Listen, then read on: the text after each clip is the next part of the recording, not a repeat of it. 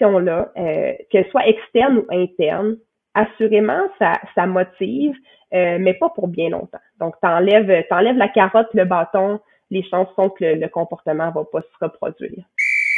Temps d'arrêt, le podcast sur l'art et la science du coaching, animé par Coach Frank, présenté par Better Sport. Bienvenue à Temps d'arrêt. Épisode 83, Leadership à distance et télétravail, transition suite à une carrière d'athlète et passion pour le sport avec Joanie Fortin, MSC. Bonjour tout le monde et bienvenue à un autre épisode de Temps d'arrêt. C'est Coach Frank qui est avec vous et comme vous le savez, mon travail lors de Temps d'arrêt, eh bien, c'est de déconstruire l'art et la science du coaching parce que ma raison de me lever à chaque matin, au-delà de m'occuper de ma famille, eh bien, c'est de contribuer au développement d'un environnement de qualité pour nos entraîneurs et entraîneurs francophones. Puis, je vais vous laisser être les juges de ça, mais je pense que le podcast contribue à faire ça et même aussi à contribuer au développement de toutes les personnes qui sont autour des entraîneurs ou qui sont dans le milieu sportif, que ce soit dans l'administration ou au sein d'une équipe de soutien intégrée. Pour les auditeurs loyaux de temps d'arrêt, un gros merci, sincèrement, merci d'avoir été avec moi ou d'être avec moi depuis juin 2020. Et si vous avez un petit deux minutes, je vous invite à donner un avis de 5 étoiles sur votre plateforme de podcast préférée parce que ça contribue à la pérennité du podcast. Ça aide les gens à trouver le podcast et à s'assurer qu'on puisse continuer. Maintenant, cet épisode-là va intéresser pas mal de monde, je pense, dans le milieu du sport. Un côté parce que Joanie s'exprime très bien, c'est vraiment facile de suivre ses idées mais du même coup parce qu'on parle de sujets qui sont tellement pertinents. Premièrement, on parle de la transition de la carrière d'athlète. Alors, si tu es un ancien athlète qui cherche à bien faire la transition suite à ta carrière ou une personne qui travaille avec des athlètes qui en sont presque à la dernière étape de leur sport, que ce soit au niveau universitaire, au niveau national, au niveau professionnel, mais je pense que ça va être utile et intéressant pour tes réflexions dans euh, comment est-ce qu'on devrait accompagner justement les athlètes rendus à ces étapes-là? Deuxièmement, le sujet est très chaud là, dans les deux dernières années. Eh bien, si tu es un leader ou une leader qui travaille avec des personnes qui sont en télétravail, ça va définitivement venir te chercher. Et pourquoi on parle de ça? Eh bien, on parle de ça parce que Joanie a participé aux Jeux olympiques de Londres en 2012 et elle a toujours été considérée par ses coéquipières de l'équipe olympique de natation artistique comme une vieille âme, une leader positive. Dans les moments de stress ou d'incertitude, on la surnommait The Rock car elle trouvait toujours l'énergie et les bons mots pour mobiliser l'équipe. Ensuite de ça, donc suite à sa carrière d'athlète olympique, elle a complété un baccalauréat en psychologie et une maîtrise en développement organisationnel. Dans le cadre de ses recherches, elle s'est intéressée à la motivation, à la retraite des athlètes de haut niveau, puis à l'exercice du leadership à distance. D'ailleurs, elle a remporté le prix du meilleur mémoire du HEC Montréal en 2017 pour sa recherche Loin des yeux, près du cœur, l'importance du sentiment de proximité dans l'exercice du leadership à distance. Elle a par la suite occupé des postes en développement organisationnel chez Bombardier et Investissement Québec avec une spécialisation en apprentissage et développement. En parallèle, elle offre depuis plusieurs années des conférences et ateliers sur la motivation, l'atteinte de l'excellence, la promotion, de la santé psychologique et sur l'exercice du leadership en contexte de télétravail. Et je vous invite d'ailleurs, elle est toujours active hein, à la contacter euh, si jamais c'est quelque chose qui vous intéresse parce que je pense que toutes ces choses-là, que ce soit euh, l'atteinte de l'excellence, la promotion de la santé psychologique, l'exercice du leadership en contexte de travail, euh, on ne peut pas vraiment être trop formé en ce moment là-dessus. Je pense qu'on devrait être probablement un petit peu plus formé ou écouter une personne de plus qu'une personne de pensée pour discuter de ça. Et je vous invite à la contacter via les informations qui seront dans la description de l'épisode. Parlant d'épisode, au début, on se mouille les pieds, pour ne pas faire un mauvais jeu de mots, euh, par rapport à la passion pour la nation artistique et où est-ce que ça émane, euh, cette passion-là, du côté de Joanie, parce que c'est une partie importante de son parcours. Par la suite, on parle de sa transition de la carrière d'athlète, mais aussi de ses travaux sur le sujet, de ses réflexions sur le sujet, et on parle de comment est-ce que l'engagement euh, et le type d'objectif jouent un rôle important dans la transition. Par la suite, on termine avec quelque chose qui va toucher tout le monde dans la réalité des deux dernières années, soit le leadership en télétravail et son étude sur le sujet qu'elle a complété d'ailleurs en collaboration avec Éric Brunel, qui était un invité du podcast. Donc tout le monde, je vous dis merci d'être avec moi encore une fois aujourd'hui, d'être avec nous en fait, moi et Joanie. Et là-dessus, je vous dis bon podcast. Joanie, bienvenue à Temps d'arrêt. Merci beaucoup, François. Ben, je suis vraiment content de t'avoir avec nous parce que honnêtement, je sais pas si je te l'ai dit, mais j'ai vraiment mille questions pour toi. Athlète de haut niveau, qui a complété une maîtrise, qui est aujourd'hui une professionnelle, même maman, on parlera peut-être moins de ce côté-là aujourd'hui. Euh, ça va être agréable. Mais là, je veux rentrer dans le vif du sujet tout de suite. Euh, selon mes sources, tu es tombé en amour avec la nage synchronisée à un jeune âge, vers 5 ans, et même que tu rêvais de faire les Jeux olympiques à 8 ans. Est-ce que c'est exact? Est-ce que j'ai bien compris un peu le début de tes carrières athlétiques? C'est exact. Donc, ce qui se cache derrière ce propos-là, c'est que tu étais une enfant ambitieuse. Donc, je dirais oui. Euh, j'étais une petite fille euh, assez gênée, je te dirais, assez réservée, timide et tout ça. Puis, j'ai fait des petits cours de danse, un peu de natation. Euh, j'aimais pas beaucoup les grands groupes et tout ça. Puis euh, j'ai découvert la nage synchronisée par hasard. J'ai vu une nageuse dans la piscine, j'ai vu j'ai eu envie d'essayer. Puis je suis vraiment tombée en amour avec euh, avec le sport, littéralement. pas parce que j'avais une habileté naturelle à la chose, je te dirais. J'ai ça a toujours été un peu une blague avec mes parents. J'ai un grand manque de coordination. Donc, ça peut paraître étonnant. Mais euh, oui, je, je, me suis lancée là-dedans, puis écoute, j'étais vraiment dans mon monde. Euh, j'ai terminé dernière à ma première compétition, ça m'a pas arrêté. Je me suis dit, ah, écoute, j'aime ça, je suis bien dans cet environnement-là. J'ai continué. Euh, puis rapidement, ben avec, j'étais très jeune, j'avais une, j'avais une bonne éthique de travail, j'aimais m'appliquer là-dedans. donc le, le, rêve olympique s'est matérialisé en effet assez tôt. Euh, donc, vers 8 ans, je me souviens que j'avais fait mon, mon, premier dessin, dessin que j'ai probablement encore à quelque part, là. mais oui, je, je, rêvais grand dès mon jeune âge. Premier dessin, qu'est-ce qu'il y avait sur le dessin? Là? Ça, c'est la, nouvelle information pour moi. Là. Je suis curieux d'en savoir un peu plus sur ce dessin-là. Hey, bon, ça fait longtemps que je l'ai vu. J'espère que je l'ai encore à travers tous les déménagements, là, mais si je me rappelle bien, il y avait peut-être un podium, il y avait, il y avait ma version de moi-même, il y avait les anneaux olympiques qui étaient. Euh, donc, euh, ça, ça m'habitait déjà. Puis, qu'est-ce qui t'a fait tomber en amour avec la, natation artistique, la, nage synchronisée? Je veux dire, il y a plein de sports dans lesquels tu aurais pu plonger, mais celui-là, il t'a vraiment accroché. Il y a comme... Euh, c'est spécial, il y a comme une magie qui se passe quand je me retrouve dans l'eau. c'est un peu inexplicable si c'est pas tout le monde qui est confortable là-dedans non plus, mais je me rappelle mettre les lunettes. Puis quand tu te retrouves toute seule dans le fond d'une piscine, c'est tellement silencieux. Il y a quelque chose de paisible là-dedans. Je sais pas. Donc, c'est peut-être quelque chose qui, euh, avec lequel je me suis sentie interpellée ou connectée euh, comme étant une, une, jeune fille plus euh, donc, je me sentais bien dans cet environnement-là. Puis aussi, ça m'a permis, étant donné, bon, c'est oui, on est toute seule sous l'eau, mais ça reste un sport d'équipe. ça m'a permis de connecter avec les autres dans un environnement dans lequel je me sentais bien aussi, qui n'était pas nécessairement à l'école et tout ça. Donc, euh, rapidement, ben, d'apprendre à dire, OK, ben, je suis qui, moi, dans, dans une équipe, euh, de, me faire des amis dans ce contexte-là, puis de, de pouvoir évoluer, avoir du plaisir, puis grandir là-dedans. La paisibilité en dessous de l'eau, c'est quelque chose euh, que j'avais vraiment pas anticipé parce que pour moi, l'eau, c'est quelque chose, euh, je suis pas, suis pas très à l'aise dans l'eau en général, mais en même temps, je trouve ça intéressant. C'est pas un aspect que j'avais entendu dans le passé. Mais là aussi, comme tu sais, donc de 5 à 8 ans, commence à pratiquer la natation artistique, la, natation en, général. Euh, bon, tu as décidé de continuer là-dedans. Puis moi, il y avait un angle euh, qui, qui, qui m'intéressait un peu dans le parcours parce que euh, récemment, j'ai assisté à une présentation de, de Jean euh, de Jean Côté, puis il disait comme une des, un des défis pour les parents, un des défis pour les athlètes quand on les encourage à continuer dans un sport, que l'athlète veut continuer dans un sport, c'est est-ce qu'on devrait praise for love ou praise for talent? Fait que si j'ai bien compris, en plus, tu me disais que euh, toi, de ton côté, c'était plus difficile au départ. Fait que c'est vraiment l'amour du sport qui t'a maintenu dans la natation artistique et pas nécessairement le, talent et les succès au départ. Est-ce que c'est le cas?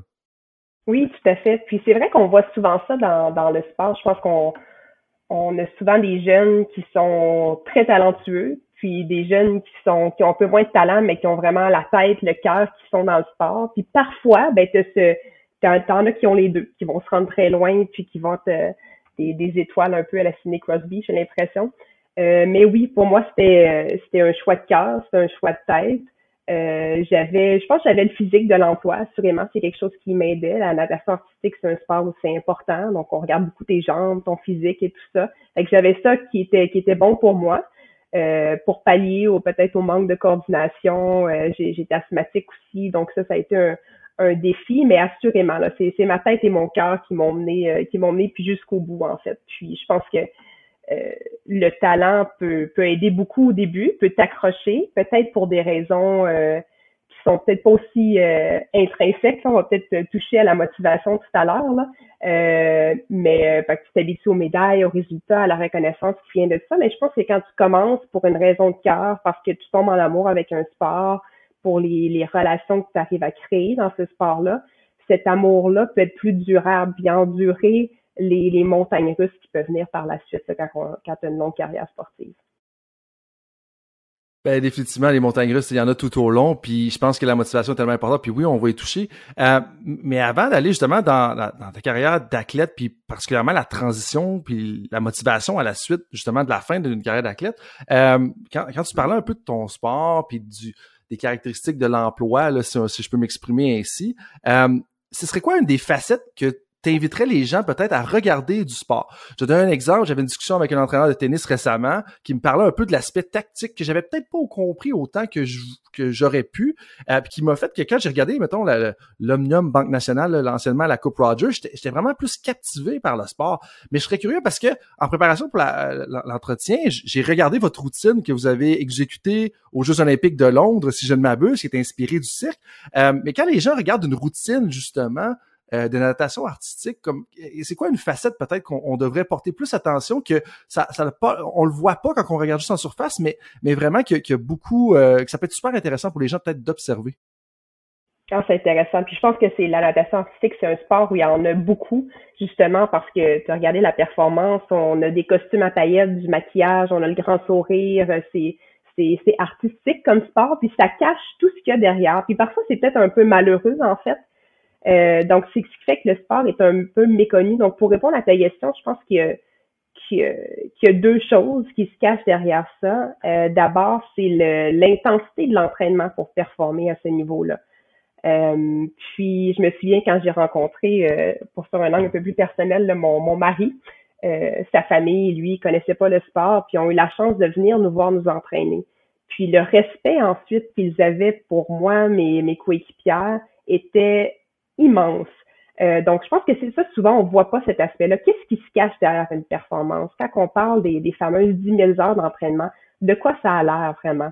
Quand il n'y a pas le sourire, quand, euh, tu as une ceinture de poids attachée après la taille qui tire vers le fond de la piscine, euh, quand tu es dans la piscine pendant 9 heures par jour, de, de quoi ça a l'air réellement quand tu finis chez, chez le physio, quand tu fais ta musculation, tout ce qui tout ce que ça incorpore. Donc, c'est pour beaucoup de sports, naturellement, il y a l'entraînement. En marche synchronisé, on s'entraîne énormément.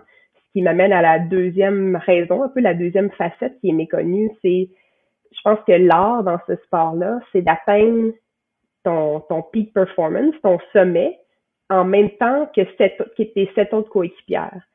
Euh, donc, il faut que tu sois à ton meilleur, mais de la même façon aussi que cette autre coéquipière. Donc, je pense que c'est pour ça qu'on s'entraîne autant pour dépasser nos limites, mais vraiment arriver à un niveau, un niveau qui est conjoint, qui est uniforme, euh, qui fait aussi qu'on va être capable de performer exactement au même moment. Donc, il y a plein de variables, en fait, là, si, euh, si tu prends juste un individu qui performe aux Jeux olympiques, euh, il y a beaucoup de, de, de, variables qui vont faire, bon, est-ce que ça va être une bonne journée pour lui en termes de contexte, sa forme physique, mentale, psychologique? Donc, tu ajoutes cette autre coéquipière à ça qui doivent aussi se gérer pour performer parfaitement à ce moment-là je pense que c'est là toute l'art puis la, beauté de, ce sport-là que euh, parfois on se rend peut-être un peu moins compte, qu'on réalise un peu moins. Là. Puis là-dessus, j'ajouterais au fait que si on contraste avec, par exemple, le hockey, le football, le basketball, les sports peut-être plus traditionnels en Amérique du Nord, du moins dans ma réalité de la vie, c'est que non seulement il faut amener l'équipe à performer au même moment, que ce soit 8 personnes, 20 personnes dans les différents sports qu'on mentionne, soit la nage ou les sports, mais dans votre sport, c'est non seulement performer en même temps, mais performer exactement la même chose, exactement au même moment. Puis ça, pour moi, c'est l'aspect qui est quand même impressionnant. Ou est-ce que c'est déjà difficile pogner cinq gars ou cinq femmes, puis aller mettre sur la même ligne, puis essayer de faire la même, la même sortie de zone ou le même jeu, que là, non, faut faire exactement la même chose. Mais un autre aspect très impressionnant, plus de niveau athlétique, l'ancien kinésiologue en moi, que je trouve intéressant, c'est les pousser en dessous de l'eau. C'est un peu, là, tu dois pousser d'autres personnes pour la faire sortir de l'eau de façon assez impressionnante, mais tout en temps de l'eau. Mais là, on n'est pas ensemble aujourd'hui nécessairement pour euh, plonger là-dedans. Je pense que c'est intéressant, puis c'est des questions qui, m'ont sorti sur le, vif du moment. Mais suite à ta carrière, tu t'es penché sur deux aspects quand même intéressants, je pense, pour les entraîneurs ou n'importe qui qui est euh, impliqué dans le monde du sport, soit la transition de carrière des athlètes de haut niveau, mais aussi le leadership dans un contexte de télétravail. Donc, dans les prochaines minutes, on va se concentrer principalement là-dessus. Puis je pense que tout ça part un petit peu d'un événement quand même majeur dans la carrière de la plupart des athlètes, mais dans ta carrière à toi. Euh, tu as décidé de prendre ta retraite en 2012 suite aux Jeux olympiques de Londres. Euh, Qu'est-ce qui t'a mené à cette décision-là? Parce que hey, c'est une décision quand même majeure quand on a, depuis l'âge de 8 ans, en fait, on passe euh, peut-être pas 9 heures à 8 ans dans l'eau, mais on passe beaucoup d'heures dans la piscine depuis l'âge de 8 ans. Euh, tu as décidé de prendre ta retraite suite aux Jeux olympiques. Comme qu'est-ce qui t'a mené à cette décision-là? Euh, il y avait plusieurs facteurs. Je te dirais que c'était quelque chose que je, savais que j'allais prendre ma retraite après les Olympiques, donc c'est pas une décision qui a été prise euh, après. J'étais déjà inscrite à l'université et tout ça. Je dirais il y a, a, a peut-être trois choses principalement qui me viennent en tête. Donc participer aux, Olympiques, c'était mon objectif. On avait un objectif de remporter une médaille aussi. Euh, qui on y est passé on y est passé de près en fait on a terminé euh, on a terminé quatrième donc euh, peut-être qu'une médaille aurait donné envie de, de, continuer puis de continuer à évoluer dans ce sport là donc ça c'est je te dirais que c'est peut-être un facteur mais quand même c'était pas décisif étant donné que ma décision était plutôt prise avant il y avait également que je sais que mes, coéquipières allaient prendre leur retraite aussi pour la plupart. Donc, on était une équipe très, euh, c'est très, très, très serrée. On, s'appelait le, Dream Team, en fait, des amitiés que, que, j'entretiens encore euh, dix ans plus tard, euh, alors que tout le monde est devenu maman. donc, le fait que, justement, l'équipe n'allait plus être la même, puis pour moi, c'était une des choses pour laquelle je me levais à tous les matins, puis pour laquelle j'allais pousser mes limites. Je le faisais pour mes sœurs.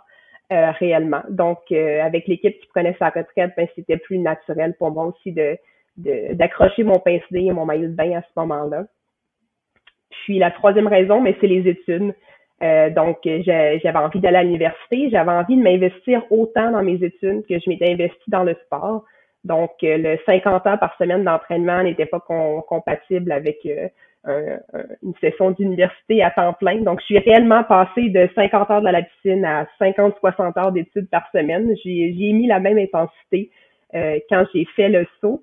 Euh, donc, c'est un peu ce qui avait motivé ma retraite, mais je voulais m'assurer qu'il y avait un, un, pont, je te dirais. Là. Tout l'aspect euh, psychologique de la performance m'a toujours beaucoup interpellée. On disait, ben, quand tu es rendu aux Jeux olympiques, c'est à peu près 95% mental, puis un 5% physique. La job, tu, tu l'as déjà fait, en fait. Donc, euh, comment euh, comment tu arrives à avoir le bon mindset pour performer à ce moment-là? Donc, euh, tout ça m'a attiré vers la psychologie. Donc, j'avais quelque chose d'excitant, en fait, qui m'attendait par la suite aussi. C'est fou comment notre carrière d'athlète peut influencer justement nos, euh, nos intérêts là, suite à notre carrière d'athlète. Mais parlant, parlant d'intérêts, euh, en préparation pour, pour le podcast, je contacte tout le temps des personnes dans mon réseau pour savoir, hey, on a telle personne, qu'est-ce que tu aimerais lui poser comme question?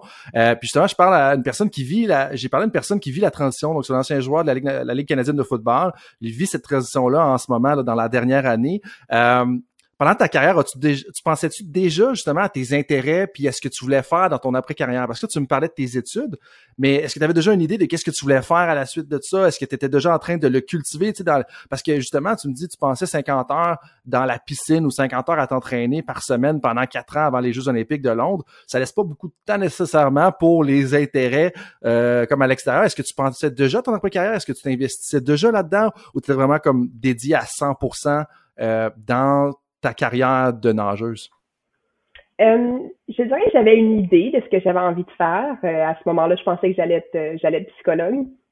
mais en termes d'investir de l'énergie, ce que j'ai fait, en fait, c'est mes études. Donc, j'ai fait mon secondaire en sport-études, mon, mon cégep en sport-études aussi. Donc, j'ai continué de préparer. En fait, c'était ma manière de préparer mon après-carrière, si on veut. Donc, j'avais pas mis les études sur hold.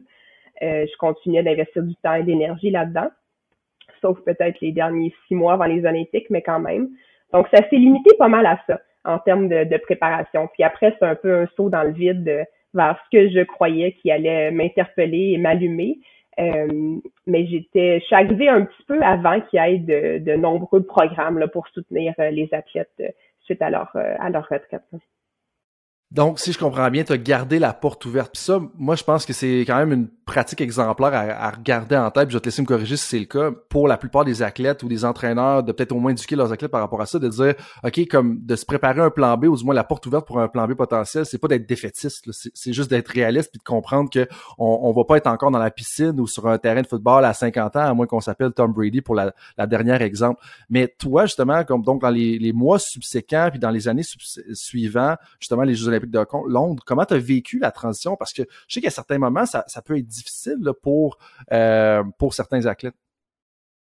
Euh, j'ai l'impression que je la vis encore, ça peut paraître surprenant parce que ça fait dix ans, euh, mais c'est sûr que je la vivais plus intensément au début. C'est une transition qui est identitaire. Tu passes de bonjour, je m'appelle Joanie, je suis je suis athlète olympique à une étudiante parmi 700 autres dans un cours de psycho. Donc, le, il y, a, une grosse différence, je te dirais. Le côté identitaire, je me dis, oh, ça va brasser dans ma vie à, ce moment-là.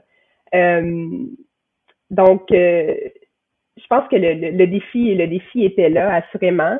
oui, la préparation a aidé, puis après, c'est de voir, OK, ben, quels sont, je suis qui, moi, en dehors de ça? Fait que je pense que c'est ça qui prend du temps, justement, à, à, à compléter ton identité avec autre chose que, que l'athlète en toi. Puis je dis compléter plutôt que de refaire ou de, de, mettre ça de côté parce que ça continue de faire partie de toi. J'ai été athlète, je suis encore olympienne. Euh, il y a des choses que je peux aller puiser là-dedans, dans ce parcours-là, même si euh, j'ai une autre branche, si je m'en vais ailleurs, j'ai des nouveaux rôles et chapeaux qui s'ajoutent à ça. Mais c'est tellement puissant, puis il y a tellement eu d'années qui a été investi là-dedans donc, je pense que c'est un beau cadeau de se faire, de dire, OK, ben, qu'est-ce que j'ai appris là-dedans? Qu'est-ce qui peut me servir? Euh, dans la, la, suite de ma vie professionnelle, personnelle? Qu'est-ce qui ne me sert plus aussi? Donc, toutes ces réflexions-là, ensuite, permettent de guider, bon, ben, quelles sont mes forces? Comment je peux les utiliser? Euh, puis dans dans dans d'autres domaines en fait qu'est-ce qui m'allume? Qu'est-ce qui qu'est-ce qui est connecté à mes valeurs? Qu'est-ce que j'ai envie de de comment j'ai envie de contribuer différemment en fait là? Puis est-ce que tu, dis compléter, mais jusqu'à un certain point, tu sais, compléter ou euh, refaire, euh, ça, me parle jusqu'à un certain point parce que je trouve que c'est quand même difficile de se dire, tu sais, comme tu disais, euh, tu sais, on s'introduit à des gens, puis la première fois, ils disent OK, moi, je fais de la nage synchronisée, ou je suis un joueur de football, ou je suis un coach de football. Puis, transition de carrière, ça arrive à différents moments pour différentes professions comme ça. Euh, c'est quoi l'importance réelle selon toi de, de voir ça comme ça? Parce que j'imagine puis là j'ai pas lu de littérature là-dessus euh, c'est toi qui as fait des travaux là-dessus puis on, peut y réfléchir juste en temps réel parce que euh, il faut sais, d'un côté, il faut le mettre de côté, le fait qu'on a été athlète parce qu'on on, l'est plus, mais en même temps, faut pas l'oublier. C'est un peu ce que j'entends ce que tu dis compléter. Puis c'est quoi l'impact ou euh, comment est-ce que toi tu vois ça comme étant important justement dans la transition? Parce que j'imagine qu'il faut le garder avec nous, mais en même temps, si on se défie, on pense encore qu'on est athlète six ans plus tard, peut-être qu'on on, devient des has-been. Puis justement, on va peut-être pas devenir un has-been, tu sais. Non, tout à fait, c'est intéressant. Puis en fait, euh, ce que ce que la science nous dit, c'est que ceux les athlètes, c'est sûr qu'il y, a une baisse en, bien-être quand tu prends ta retraite comparativement à quand tu étais au sommet de ton sport. Donc ça, il faut s'y attendre. Puis je pense que tout le monde le vit, peu importe la raison de sa retraite. Euh, un des facteurs qui fait qu'il y en a qui se, qui s'en sortent un peu mieux après quelques années, c'est d'être capable de ben, se désengager de cet objectif-là. Euh, puis le terme objectif est important, je pense, parce qu'on n'est pas obligé de se désengager de, de cette expérience-là nécessairement, mais oui, il faut arrêter d'investir euh, éventuellement ben, on, s'entraîne plus là-dedans avec des efforts, mais aussi euh, de, de, mettre de l'énergie là-dedans, de, de s'engager psychologiquement là-dedans. Euh, donc, c'est-à-dire, euh, si j'aurais pu ruminer pendant plusieurs années à dire ah, est-ce que j'y retourne, est-ce que j'y retourne pas, est-ce que je pourrais l'avoir cette médaille-là si, si les choses étaient différentes, qu'est-ce que j'aurais pu faire? Donc oui, j'ai eu ces réflexions-là. parce que se désengager d'un objectif comme ça, ben, c'est un processus, en fait, ça, ça prend du temps, c'est normal. même si, puis ça, même si on, on s'est engagé dans un nouveau but. Fait que ça, je pense que le, processus en soi est sain, mais c'est, c'est important de le faire, mais ça n'empêche pas que puis je vais, je vais utiliser un visuel qui m'a aidé dans mes premières années. Moi, je le voyais un peu comme un arbre, en fait. Donc, on est tout un arbre, on a des racines profondes. Puis, pour les 15, 16, euh, j'ai arrêté de nager à 21 ans. fait que pour le, ces, ces, deux premières décennies-là de ma vie, j'étais une athlète. Euh, puis je suis pas obligée de tourner la page là-dessus. Je peux, je peux développer une autre branche qui s'en va dans d'autres directions, qui va être psychologue, maman, professionnelle et tout ça mais reste que mes racines sont profondes, puis que je peux aller puiser là-dedans sans nécessairement avoir à revenir dans le sport. si je donne un exemple concret, c'est euh, par exemple, euh, je, peux, je peux en donner deux. Euh, j'ai je travaille, j'ai travaillé dans les derniers mois en, en, en apprentissage et développement. Donc, comment changer la culture d'une organisation pour que euh, pour qu'on ait plus envie d'apprendre, pas que ce soit quelque chose que tu fais euh, sur le coin d'une table le soir, le week-end et tout ça. Fait comment on change la culture de ça? Euh, puis je me disais au début, ben écoute, moi j'ai pas vraiment d'expérience là-dedans. Je suis qui pour venir leur parler de ça? Puis euh, je disais, ah, ben moi, écoute, je suis un athlète olympique. Je me suis entraînée pendant 18 ans. J'ai peut-être quelque chose à dire sur l'entraînement. Puis quel parallèle on peut tirer de ça? C'est comment on peut s'inspirer des athlètes? Donc, euh, souvent, ben, je me suis fait utiliser des métaphores, des apprentissages de ça qui aidaient, bon, ben, à asseoir ma crédibilité, à me donner confiance aussi, mais à faire profiter mon expérience aux gens de mon entourage. Parce que, OK, ben, si on était des athlètes, si, euh, si on se filmait quand on a des rencontres clients, si euh, comment on trouve des nouvelles façons d'apprendre? Fait que ça, c'est un petit exemple dans, dans le monde professionnel qui fait, ben, je ne suis plus athlète, je m'identifie plus à ce, rôle-là, j'y investis plus d'énergie, mais en même temps, je peux puiser dans ces expériences-là pour pour m'aider à continuer à grandir dans d'autres domaines, puis aussi pour en faire profiter les gens autour de moi. Donc ça, c'est un exemple euh, qui me vient en tête. Là. Ben, c'est super intéressant. Puis là, je vais prendre la balle au bon. Tu as parlé de culture d'apprentissage. Là, tu viens me chercher dans mes cordes, euh, Joanie. Euh, pourquoi c'était particulièrement important de se pencher là-dessus, de dire que hey, il y a un problème de culture d'apprentissage dans, dans, dans récemment? Parce que j'imagine, un, que c'est pas nécessairement, vous n'êtes pas la seule endroit, vous n'êtes pas la seule place à se poser ces questions-là. Puis je suis curieux de savoir parce que euh, c'est un défi justement aujourd'hui avec l'art de l'information de pouvoir justement être capable de se renouveler rapidement. Puis des fois, on, est confortable, tu sais. Puis j'imagine comme athlète, il faut toujours se réinventer si on veut rester on top of our game, si on veut. Euh, mais des fois, on vient quand même assez confortable dans nos pantoufles. Donc c'est pourquoi c'était particulièrement important justement de, de, changer la culture d'apprentissage dans, dans, tes, euh, dans tes derniers engagements? Ben, je pense que naturellement, on, voit l'apprentissage comme euh, de manière peut-être plus traditionnelle. Ça, c'est pas nécessairement dans, dans le monde du sport, c'est, peut-être différent dans ce côté-là, mais euh, on a tendance à se tourner vers des formations, des livres, des lectures et tout ça. Fait que c'est toutes des choses qui prennent nécessairement du temps, puis qui n'ont pas nécessairement un gros impact sur ce qu'on apprend puis comment on se développe. Donc oui, euh, on peut apprendre certaines choses et tout ça, mais c'est surtout les manières qu'on, comment on apprend de nos pères, comment on apprend de l'expérience et tout ça. Fait que juste si on prend notre emploi du temps au quotidien, on ben, qu'est-ce que j'ai à l'agenda? Puis où sont, qu'est-ce que j'ai envie de développer? Puis où sont mes opportunités d'apprentissage? Donc, euh, euh, ça peut, euh, je pense que c'est plus une question de mindset justement pour voir, ben, ok, j'ai envie de développer ça. Où est-ce que je peux m'exercer, m'entraîner? Qui, qui je peux inviter pour me donner du feedback, avec qui je peux connecter pour m'inspirer, pour, euh, euh, pour, euh, pour, pour agrandir mon réseau. Fait que c'est tout l'apprentissage, comment on apprend les uns les autres, comment j'apprends avec ce que j'ai déjà dans mon assiette. Mais ça demande d'être. fait que c'est pour ça que je pense que c'est plus un changement de mindset qu'un ajout à un horaire puis une charge de travail, de vie qui est déjà trop pleine et débordante. Euh, donc, c'est pour ça que c'est un, un, gros bateau à tourner parce que c'est culturel, c'est la manière dans laquelle on concevoit ça, c'est d'avoir le, le, courage de demander du feedback, la capacité de l'offrir, ce feedback-là. Donc, euh, dans le milieu du sport, on est habitué comme athlète, je crois, à, à s'entraîner, puis à, on s'entraîne peut-être 95% du temps pour former, euh, performer 5%. Dans le milieu organisationnel, c'est l'inverse, en fait. On performe à 95% du temps, puis on s'entraîne peut-être un 5% Donc, c'est de voir ben, comment on peut s'inspirer du monde du sport pour, pour faire plus de place à l'entraînement dans un environnement qui, euh, qui est sécure, qui est sécurisant, dans laquelle on, on peut se sentir à l'aise de, de s'entraîner, de faire des erreurs.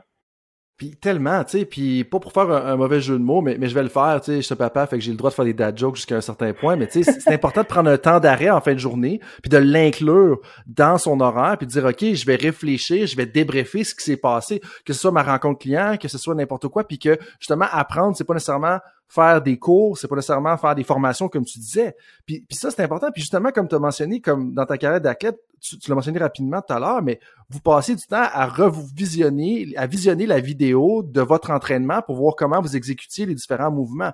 Et ça, je pense que c'est un aspect qui est sous-estimé, euh, soit des fois dans d'autres niveaux de sport pour, en, tout respect, ou même dans d'autres contextes, comme dans le milieu du travail, où est-ce que dans des autres organisations, les organisations sportives de haut niveau qui performent bien, la quantité de temps qui est dédiée au débrefage, où on pourrait inclure la NASA là-dedans dans leurs différentes missions, elle est significative. Puis on a tendance à mettre ça de côté.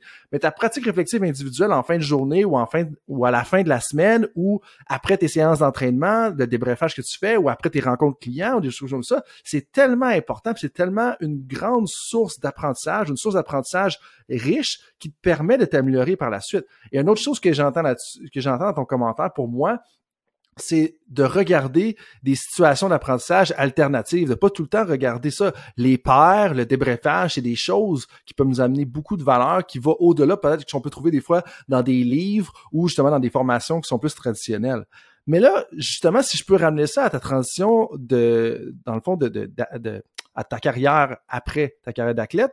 Euh, comment est-ce que tu as appris euh, à te désengager peut-être de la médaille? Parce que tantôt, rapidement, tu te dis, ah ben tu sais, si j'avais gagné une médaille, j'aurais peut-être continué. Est-ce que c'est continué pour les bonnes raisons? On, pourrait en débattre jusqu'à un certain point. Moi, je suis curieux de savoir, euh, puis je pense qu'il y a plusieurs entraîneurs, puis même des personnes dans le milieu du sport, que ça les intéresserait de savoir justement comment est-ce qu'on se désengage de la poursuite de la médaille, de la poursuite de notre contrat, de la poursuite de notre championnat, puis justement à, à peut-être plus s'engager envers autre chose? Je crois que l'effort est souvent, en fait, dans les programmes actuels, puis notre réflexe comme humain, c'est souvent de se réengager dans d'autres choses. Fait que je pense pas que le défi est, là nécessairement, euh, quoique c'est pas valable pour, pour tout le monde. Peut-être qu'il y en a qui ont plus de difficultés à trouver un autre but et tout ça. Euh, fait que c'est une chose de bon de, de commencer à travailler, de se lancer dans les études et tout ça, mais vraiment de, de se désengager. Euh, je, pense qu'il y aurait besoin peut-être d'intervention, de, se faire guider un peu à, travers ça. Euh, si je parle de, mon expérience professionnelle, en fait, euh, pas, professionnelle, c'est-à-dire personnelle, euh, ce qui m'a permis de me désengager justement de, de cette médaille-là, j'y ai pensé longtemps. Pour moi, ça a passé par l'écriture. Puis ça a pris quelques années à me dire, bon ben, est-ce que c'est un échec de terminer une carrière de, cette façon-là quand tu travailles pendant toutes ces années pour avoir ce résultat-là, puis finalement ben tu finis, puis ça tombe un peu dans l'oubli parce que si tu remportes pas une médaille, c'est vite oublié. Donc euh, c'est quelque chose avec lequel j'ai réfléchi pendant longtemps. Pour moi, euh, l'introspection, euh, l'écriture m'a aidé à faire du sens de ça, puis à, à voir le succès différemment. Euh, puis je pense que c'est ça qui m'a permis de me désengager en fait de, de, de ça, d'arrêter de ruminer à ce sujet-là. C'est de voir ben, le, le, succès dans le sport. Souvent on le mesure, puis dans plein d'autres domaines par euh, par la note que tu as, le championnat que tu as remporté, le trophée, la note que les juges t'ont attribuée, les résultats scolaires, euh, ton bonus de performance à la fin de l'année. Euh, puis, c'est normal, c'est humain, c'est c'est un peu une carotte en fait qu'on poursuit constamment. Euh, mais comment on peut voir le succès différemment? Euh, puis pour moi, ben, je réalise que le succès, en fait, dans une carrière sportive, c'est quand tu es capable d'utiliser cette carrière-là pour être un, champion pour la vie. Comment tu, utilises cette connaissance-là, de soi, ces ressources-là, pour le, le reste de ta vie par la suite? Euh, donc pour moi, ben cette connaissance de soi, c'est ben comment je travaille en équipe, quel genre de leader je suis, je suis capable d'être, euh, comment, euh, je l'ai mentionné, comme je l'ai mentionné un petit peu plus tôt, comment je peux en faire profiter d'autres de cette réalisation-là? Euh, comment comment je continue d'entretenir les belles relations que j'ai eues dans cette carrière-là? Donc la capacité, je me dis ah, ben pour moi les, années que j'ai investies dans ce sport-là, j'ai eu plusieurs médailles. J'ai pas eu la médaille olympique tant attendue, mais ça m'a permis de dire, OK, ben, moi, je peux être une championne pour la vie, puis je vais aider d'autres à des champions pour la vie pour utiliser leur parcours comme ça, le concevoir différemment aussi, faire la paix avec ce qu'il est, sur ce quoi on n'avait pas de contrôle, puis dire, OK, ben, comment je peux me remettre les deux mains sur le volant, interpréter mon histoire différemment pour me permettre de, j'utiliserai le terme anglais, de, de move on, puis d'utiliser cette, cette expérience-là positivement. Ben, un, de réinterpréter. Deux, euh, quand tu parlais pour quand tu parlais pour moi, ça me ramenait à l'expression qui avait été utilisée par Nicolas Roy dans, l'épisode 72, si je ne m'abuse. Là. Lui, il parlait d'actionner les leviers, leverager, là, en bon en, anglais, on, dirait, d'actionner le levier que tu t'es bâti à travers ta carrière d'athlète. Pour moi, ça c'est fort. comme tu parlais autant au niveau de ta préparation, de ton dévouement au travail, de ton éthique de travail, de les relations, des habiletés que tu as développées, la compétence et tout ça. Je pense que d'actionner ce levier-là, puis peser dessus bien fort, puis de dire pas avoir peur de le reprendre puis de voir que comment est-ce que c'est un tremplin là, euh, pour, pour plein d'autres choses justement par la suite. Euh, puis si je me ramène, puis pour terminer un petit peu le, volet euh, transition euh, de carrière ou transition de, la carrière d'athlète, euh, dans un article dans lequel tu es une auteure, qui a été d'ailleurs écrit avec une autre invitée, Joël Carpentier, qui est de Holding et collègues, donc Holding, Fortin, Carpentier, Hope et Costner en 2020. Le titre, c'est Letting Go of Gold, Examining the Role of Autonomy in Elite Athletes' Engagement from Their Athletic Careers and Well-Being in Retirement, dans le journal de la psychologie sportive clinique. Brièvement, je vais une citation, c'est peut-être loin d'un centre de travaux, mais je suis curieux plus d'avoir ton opinion sur la citation, puis peut-être la signification, en fait.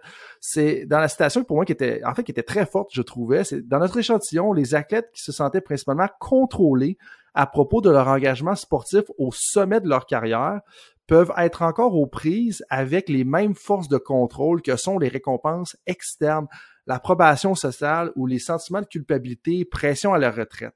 Euh, en d'autres termes, les athlètes qui utilisaient leur carrière sportive de compétition comme un moyen de rechercher une approbation externe peuvent continuer à se sentir assujettis à ces exigences, même lorsque le temps de poursuivre une carrière sportive s'est écoulé, ce qui conduit à de moins bons résultats en matière de désengagement. Traduction libre de coach Frank, je pense que le sens général est encore vrai. Euh, c'est puissant comme citation. C'est quoi les implications de tout ça quand on parle de sentir contrôler l'engagement sportif au sommet de la carrière, récompense externe, c'est quand même puissant. Puis c'est, je pense, que ça peut être chargé dans, tout ce qui se passe justement dans les dernières étapes de la carrière d'un athlète. Ben ça, je pense que c'est, je ne savais pas ça au moment où, où, euh, je nageais en fait, euh, puis ça, ça m'aurait été utile. En fait, c'est c'est facile de se laisser embarquer par toutes ces, euh, ces, ces, pressions externes ou internes. Là. Donc, euh, bon, on parlait tantôt quand j'ai commencé le sport, c'était par plaisir, un sport de cœur et tout ça. Mais comme n'importe quoi, quand tu es rendu à t'entraîner 50 heures semaine, euh, que tu vises l'équipe olympique, que tu vises une médaille, que tu dois le faire appeler à tous les jours, c'est c'est facile de se sentir plus contrôlé. Donc, on sent un peu moins, OK, ben là, je sens que j'ai un peu moins que j'ai les deux mains sur le volant. Des fois, euh, faut qu'on me donne une poussée pour que je saute dans l'eau le matin, puis euh, euh, j'ai moins l'impression d'avoir le choix. puis je pense que c'est normal. C'est, je pense qu'on vit ça aussi dans notre contexte dans le contexte professionnel et tout ça, même si c'est quelque chose qu'on a choisi initialement, des fois ça devient difficile, ça ne tente pas toujours, on n'a pas toujours l'énergie. Euh, fait qu'on dit, ok, on dirait que c'est quelqu'un d'autre qui me mène comme une marionnette, j'ai l'impression. Euh, donc parfois, oui, au sommet de notre carrière, on peut être motivé puis alimenté par des, des pressions comme ça. Euh, le, la, la, peur du coach, la peur de, de sa réaction, le désir d'avoir une médaille, la pression, la culpabilité. Ben voyons, je suis à deux mois des Olympiques, j'arrêterai pas maintenant, j'ai mis toutes ces années-là. Donc, toute cette pression-là, cet ego-là, qui motive, certes, euh, mais avec un impact négatif sur ton bien-être. C'est aussi une motivation qui ne dure pas. Donc, quand tu enlèves ces choses-là, ben, tu te demandes pourquoi tu le faisais finalement. Donc, oui, en effet, quand on est motivé pour des raisons comme ça au sommet de notre carrière, la chance, les, les, les, la probabilité, en fait, qu'on continue à rechercher ça après euh, est très présente. Mais je pense que si plus tôt on était éduqué ou aidé, en fait, à, se reconnecter à pourquoi je fais cette chose-là. Donc, euh, c'est plus un changement de discours. Euh, je suis qui moi comme personne? Comment ça connecte avec mes valeurs? Euh, avec ce que avec ce que j'aspire, à quoi je contribue? Donc oui, je, je poursuis mon rêve olympique, mais hey, j'ai aussi le potentiel d'inspirer une génération de, de jeunes enfants. Fait que la nature, la motivation, elle change avec ce discours-là. Fait que c'est pas euh, c'est pas de changer du tout au tout, mais parfois c'est de changer son discours, ce qui fait que si j'ai ce discours-là, cette capacité-là au sommet de ma carrière, au moment de prendre ma retraite, même si c'est pas moi qui, même si la décision ne vient pas nécessairement de moi, parce qu'on s'entend qu'il y en a pour qui, euh, bon, ils peuvent arrêter à cause d'un raison d'une blessure, ils n'ont pas été sélectionnés pour faire l'équipe et tout ça. Si j'ai cette capacité-là de prendre un événement, puis de le regarder avec une autre part de lunette en me disant, OK, ben, comment je peux me sentir plus autonome là-dedans? Si je remets mes deux mains sur le volant, OK, qu'est-ce que ça va me permettre de faire? Ça change pas la, la, ça change pas la situation, mais qu'est-ce que je peux faire pour revenir à, revenir en contrôle? Qu'est-ce que je peux poursuivre? Comment cette nouvelle poursuite-là va connecter avec qui je suis? Donc, je pense que cette habilité-là de jouer avec son discours interne, de se connaître, puis de connecter nos actions à ça, euh, c'est puissant, puis c'est on peut l'utiliser partout, puis pour tout le reste de sa vie, en fait. fait c'est un long détour pour ta question, là, je dirais, là, mais le sentiment d'autonomie, c'est un besoin qui est fondamental pour tout humain. C'est un besoin que oui, on peut avoir des choses dans notre environnement qui nous aident à nous sentir autonomes. Le coach a un rôle à jouer, le, euh, le, le, conjoint, euh, le, le boss a un rôle à jouer, mais reste que c'est notre responsabilité aussi. Puis quand on le reconnaît, puis qu'on est capable d'utiliser cette capacité-là, ça nous aide à nous sortir des, des nuages noirs puis des mauvais tournants, je dirais. Puis quand tu parles du rôle du coach, ça, vient me chercher parce que ça, je sais de source sûre qu'il y a des entraîneurs et des entraîneurs qui se posent cette question-là en ce moment. Où est-ce que, oui, tu sais, on, veut amener nos athlètes à performer, mais je veux quand même les aider à se préparer. C'est peut-être pas mon rôle de les prendre par la main puis de faire toutes les étapes, tu sais, de leur de préparation de leur après-carrière. Mais je pense qu'il y a plusieurs entraîneurs qui sont conscients, justement, qui ont un rôle à jouer là-dedans. Puis là, toi qui as vécu comme ton parcours d'athlète, qui a réfléchi à ça, qui a l'occasion d'avoir parlé avec des entraîneurs également, comme ça serait quoi, euh, peut-être pour, pour terminer sur le volet de l'après-carrière, ça serait quoi le rôle justement de l'entraîneur dans tout ça? Euh, parce que je, veux dire, d'un côté, on pourrait être super engagé, mais en même temps, le coach prépare ta performance dans un sens. Fait que je suis curieux de savoir où est-ce que tu te situes un peu là-dessus. Euh, c'est une bonne question. je dirais que on, parlait un peu d'autonomie puis de l'importance de tout ça. Euh, si j'avais une recommandation, je pense que je la, mettrais là-dessus sur comment tu peux soutenir l'autonomie de tes athlètes pour les aider ensuite à mieux transitionner. Puis c'est un peu parce que je, me souviens l'avoir vécu aussi quand on est athlète, tout est décidé pour nous. Euh, la, vie est, est très simple d'une certaine façon parce que tout est orienté vers il y a quelqu'un qui a décidé ton, ben, de, décidé de, t'impliquer dans ce sport-là, mais bon, oui, moi, je m'entraîne pour une médaille olympique, puis tout le reste de ma vie gravite autour de ça. Euh, tout ce que je mange, comment que je dors, il y a des gens qui prennent soin de mes blessures, euh, l'entraîneur décide mon plan d'entraînement.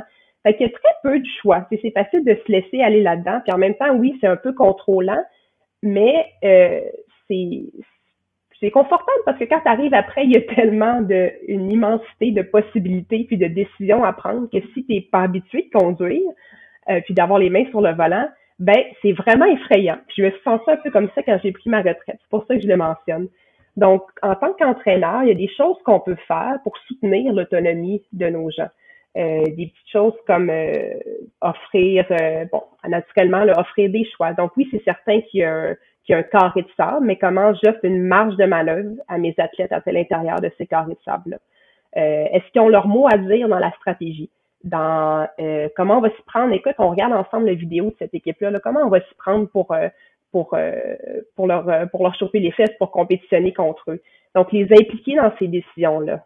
offrir un rationnel. Écoute, les l'équipe aujourd'hui, on va faire un entraînement, c'est vraiment difficile, ça consiste à faire ça, ça, ça. voici pourquoi on fait ça c'est tout, euh, en tant qu'on offre un rationnel, qu'on fait preuve d'empathie, euh, quand on offre des choix, de la marge de manœuvre, c'est toute une manière, des, des, façons de faire euh, pour soutenir l'autonomie de nos athlètes qui sont, sont habitués, en fait, d'avoir une certaine flexibilité, marge de manœuvre, mais je pense que c'est un cadeau à leur faire ensuite quand ils vont prendre leur retraite. Ça sera pas comme si c'est la première fois qu'ils se retrouvent au monde, les mains sur le volant de leur propre vie, puis dire, OK, ben là, il n'y a plus personne pour me guider, puis j'ai même pas appris à faire des décisions par moi-même, à avoir mon mot à dire. Euh, donc, je pense que ça, c'est un beau cadeau à faire, qui sert également dans l'entraînement, parce qu'assurément, des athlètes plus autonomes ont une meilleure motivation, une meilleure performance, puis en même temps, mais ça va leur servir pour le reste de leur vie aussi ils sont plus résilients, tu sais, en général. Puis je pense que c'est des personnes qui deviennent aussi, si tu as un peu plus d'autonomie, tu es plus flexible face à l'adversité, face aux imprévus aussi en même temps. Puis de le faire, oui, pour l'entraînement, comme tu mentionnes, tu sais, dans différents endroits, mais aussi de peut-être le faire dans l'horaire d'entraînement, dans la structure de l'entraînement, des engagés là-dedans.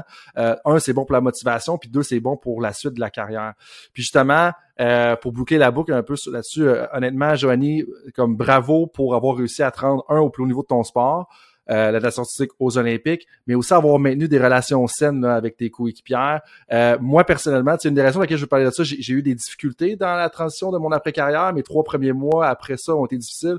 Euh, tu sais, aujourd'hui, comme euh, je m'entraîne régulièrement, mais pendant trois mois, euh, disons que les breuvages alcoolisés étaient assez fréquents, et puis où la consommation de breuvages alcoolisés était assez fréquent, l'entraînement était pas super, j'étais à mon plus pesant après. Euh, mais l'affaire que je, laquelle que, je, t'admire, pour, pour laquelle je t'admire, c'est particulièrement d'avoir réussi à maintenir des relations saines avec tes coéquipières parce que tu parlais tout à l'heure de tes sœurs, tu sais, puis ton équipe et tout ça. Euh, moi, c'est vraiment un aspect que j'aurais aimé mieux faire, maintenir un mes relations durant ma carrière, puis deux dans la transition par la suite. Mais bon, hein, on, a fait ce qu'on a fait. Puis j'admire vraiment ton parcours parce que euh, cet aspect-là, je peux le ressentir à travers nos connaissances communes que tu as réussi à performer, mais en maintenant des relations saines en étant une bonne coéquipière. Euh, puis ça, ça m'amène justement au, prochain sujet qui est le leadership à distance en télétravail. Mais avant d'aller vraiment spécifique là-dessus, tu sais, à la base, selon ce que tu as vécu dans ton parcours, puis ce que tu as réussi à faire, c'est quoi pour toi être une coéquipière hors pair? Puis là, tu sais, oui, on parle peut-être de natation artistique, mais parlons juste du travail en général, parce que moi, ça a été inculqué un bas âge à travers mes valeurs familiales, qu'il faut travailler en équipe, il faut collaborer. J'ai pas toujours été parfait là-dessus, mais je, sens que c'est pas toujours présent euh, dans, dans, la vie d'aujourd'hui. Puis quand on a fait un sport d'équipe jusqu'à un certain niveau, juste un sport d'équipe pendant quand même longtemps, je pense, on, se rend compte que c'est important de travailler en équipe puis qu'on en fait plus en soi. Mais, mais pour toi, avec ce que tu as vécu, tu as quand même beaucoup d'expérience maintenant dans ton après-carrière, dans les deux ou même peut-être plus dans, juste dans le monde du travail. C'est quoi pour toi être une coéquipière hors pair? Euh, en fait, c'est. Euh, je pense que le, cadeau que le sport fait, c'est qu'on peut le sentir pour ensuite le, transposer dans le milieu professionnel. Euh, puis il y a une image que je vais utiliser pour répondre à ta question. Euh, tu mentionnais plutôt euh, euh, nos poussées acrobatiques dans le sport. Ça, c'est un des, éléments. On a une structure très particulière sous l'eau. Chacun a un rôle très particulier en fonction de ses forces. Elle, elle est forte, des jambes, alors on va utiliser ses jambes. Elle, elle est légère, puis elle est acrobate, on va la mettre sur le dessus.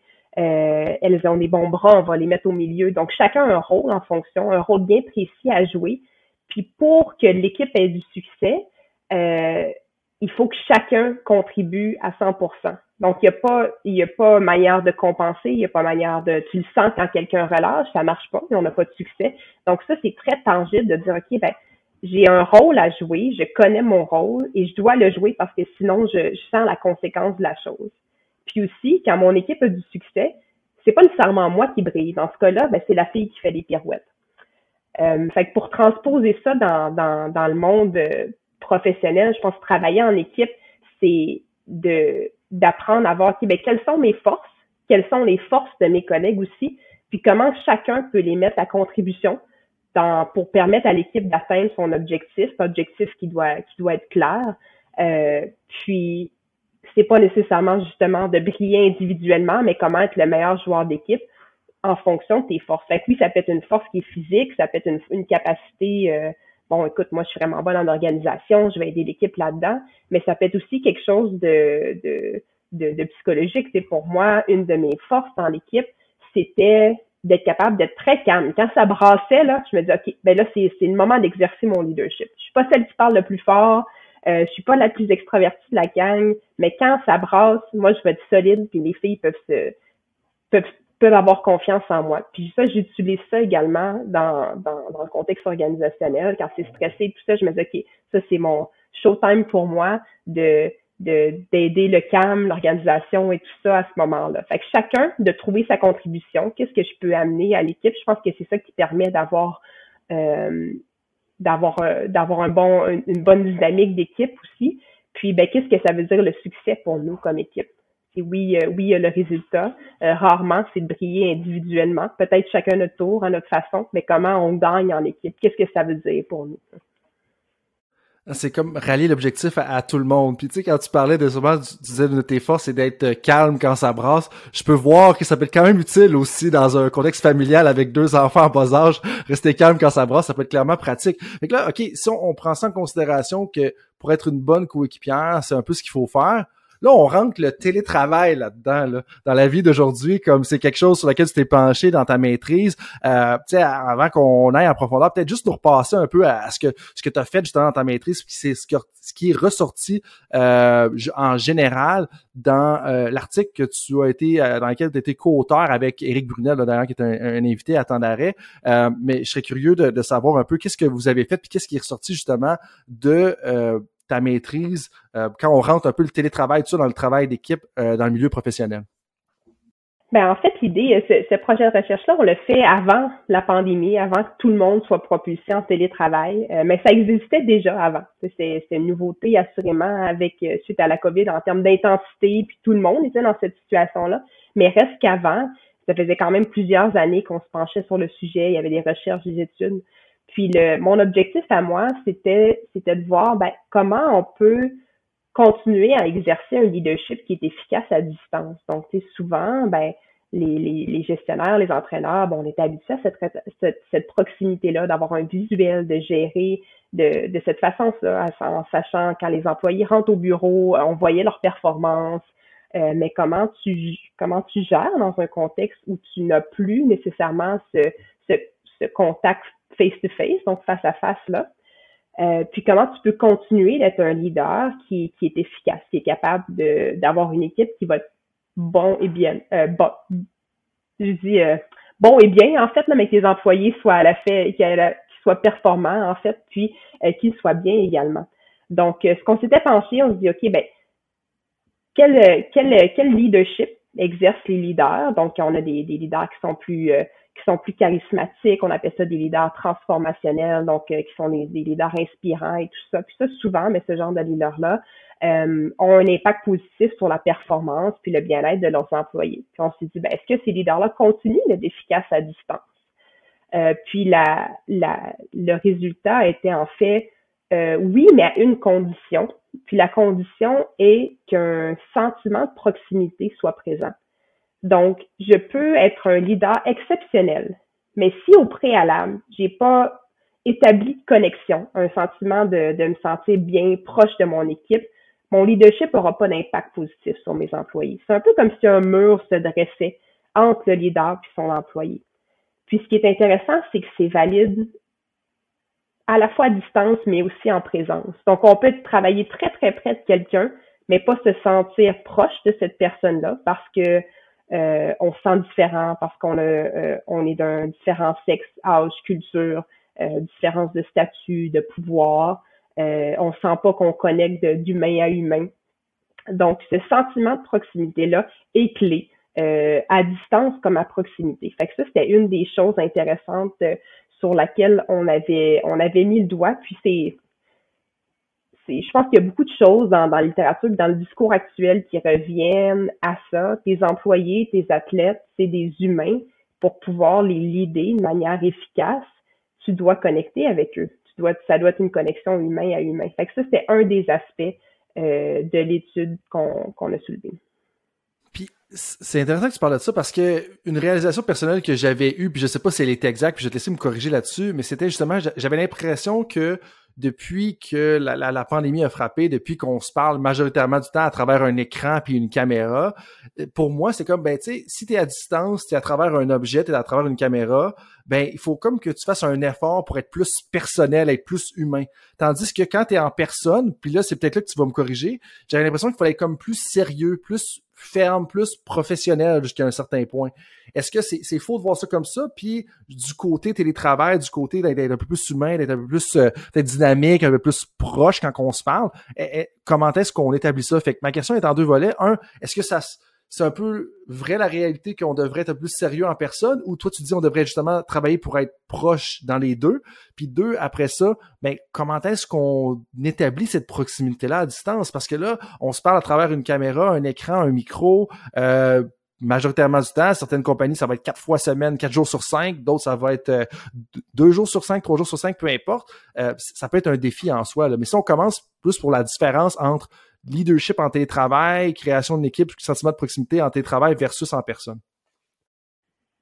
Ben, en fait, euh, pour répondre à tes questions, le, besoin de, on appelle ça le besoin d'affiliation, le besoin de se sentir connecté aux autres, euh, c'est un autre de nos besoins fondamentaux. Donc, on a discuté du besoin d'autonomie, il y a le besoin de compétence, mais le besoin de connecter, c'est un besoin qu'on a tous. Donc, qu'on soit à distance euh, ou qu'on soit qu'on travaille en proximité de quelqu'un.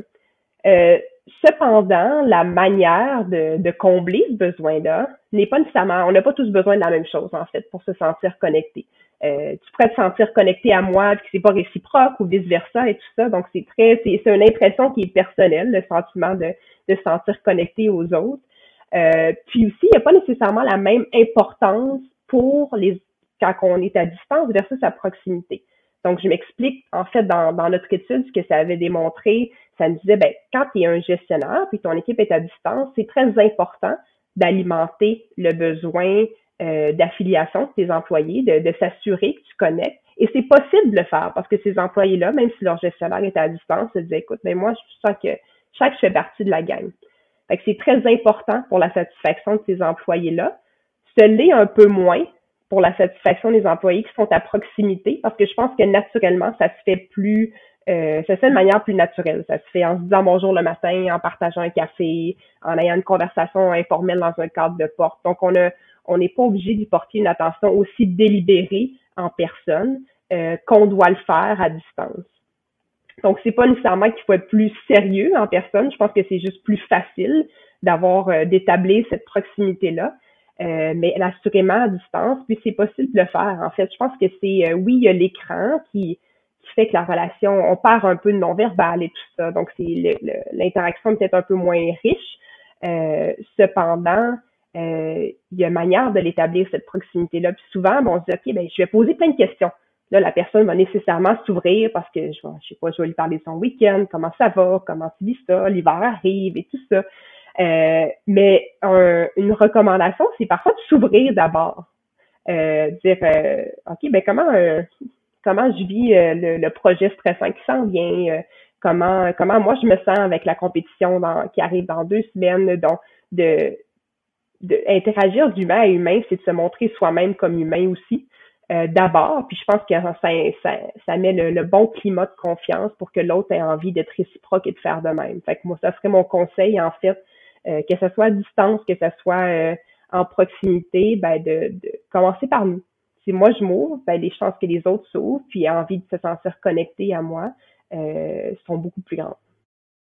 Donc, s'il y a quelque chose qui arrive de peut-être, pas nécessairement, tu sais, moi, ce que j'entends là-dedans, c'est s'il y a quelque chose qui arrive, mettons, on est en plein milieu d'une rencontre, puis quelque chose qui se passe, ben de dire ah ben tu sais c'est telle personne qui vient de passer ou ma fille est arrivée avec telle chose ou ça, ou plutôt qu'elle essaie de l'ignorer puis essayer de la, cacher, ben non c'est correct, vous avez l'air d'une personne normale. Mais justement dans, tes travaux, puis là ça fait quelques fois que tu le mentionnes de façon indirecte. Euh, d'un, je te confirme que c'est réciproque la connexion euh, de ce côté-ci, euh, mais, mais, de deux, euh, dans tes travaux autant sur la carrière suite à sur la transition de carrière et le côté du télétravail, une chose qui revient, c'est la théorie de l'autodétermination. Plusieurs puis il y a quand même quelques personnes dans le milieu du sport qui sont familiers avec ça, mais je suis sûr qu'il y en a beaucoup qui ne sont pas familiers avec les détails. Peut-être rapidement nous faire un récapitulatif de la théorie de l'autodétermination. Parce que je pense personnellement qu'elle gagnerait à être connue par plus de personnes dans la vie de tous les jours. Là, c'est la meilleure expression que j'avais pour parler des gens qui sont peut-être pas dans le milieu du sport de haut niveau.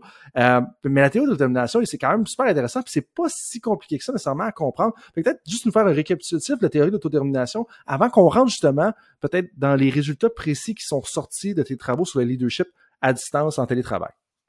Oui, tout à fait. Ben ça, c'est vraiment ma théorie chouchou. Euh, je te dirais, ça a été mon euh, mon premier amour suite après le sport.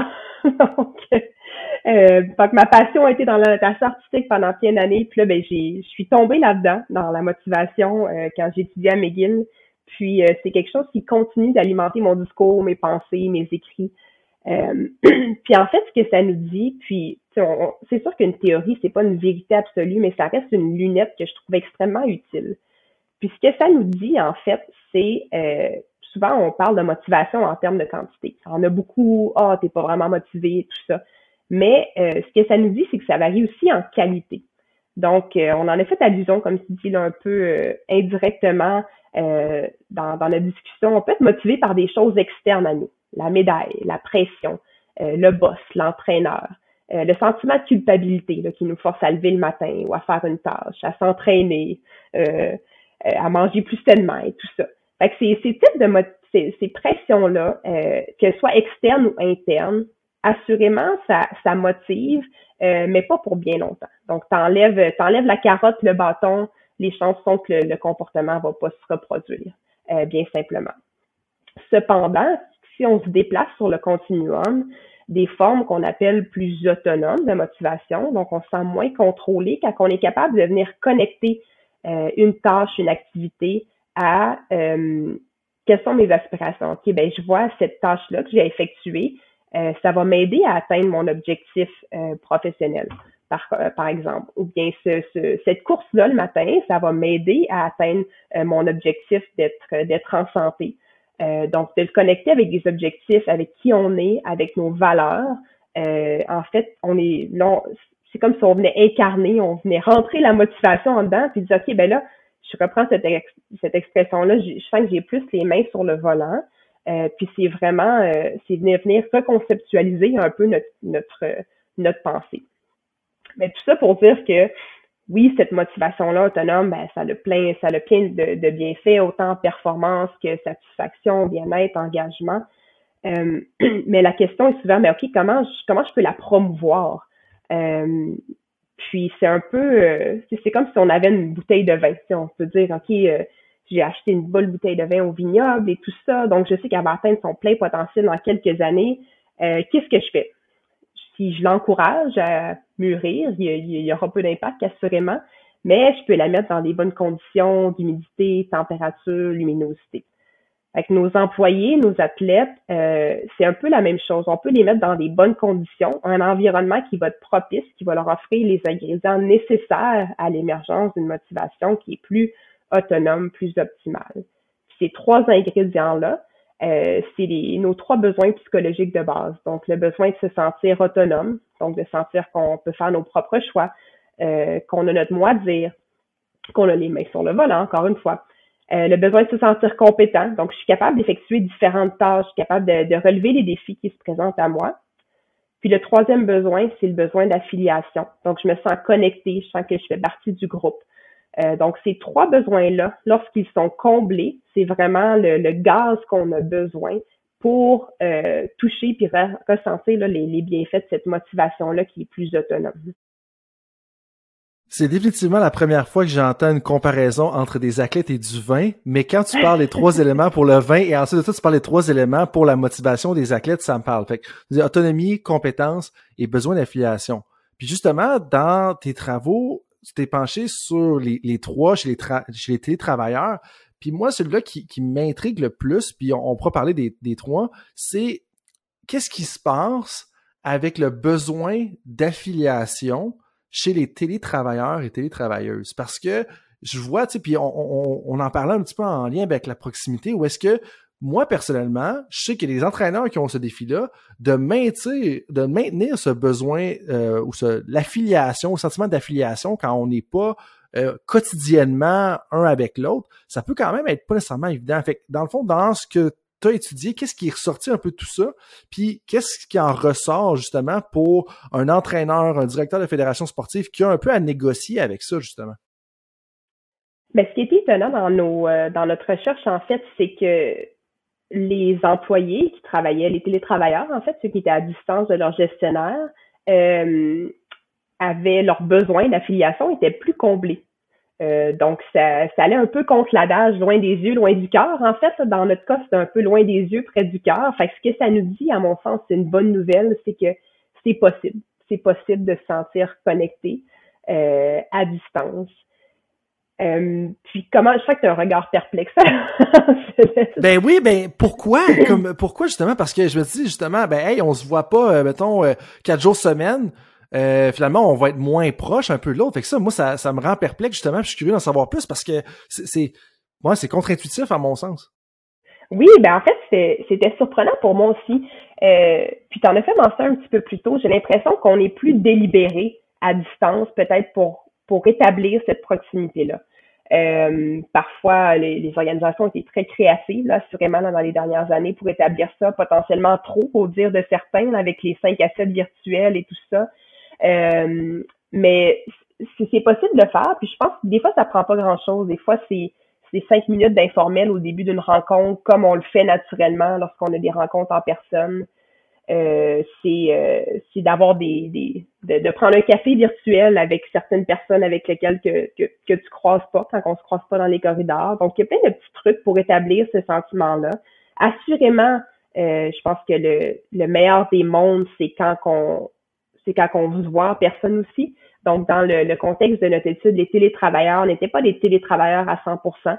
Donc, il y avait en moyenne quelques jours, euh, un peu comme ce qu'on appelle le, travail hybride de nos jours, quelques jours au bureau quand même. Donc, ça, ça permet d'établir ces relations. Puis ensuite, c'est plus facile de maintenir cette connexion-là à distance. Fait ça, je pense que c'est un facteur important à garder, euh, à garder en tête.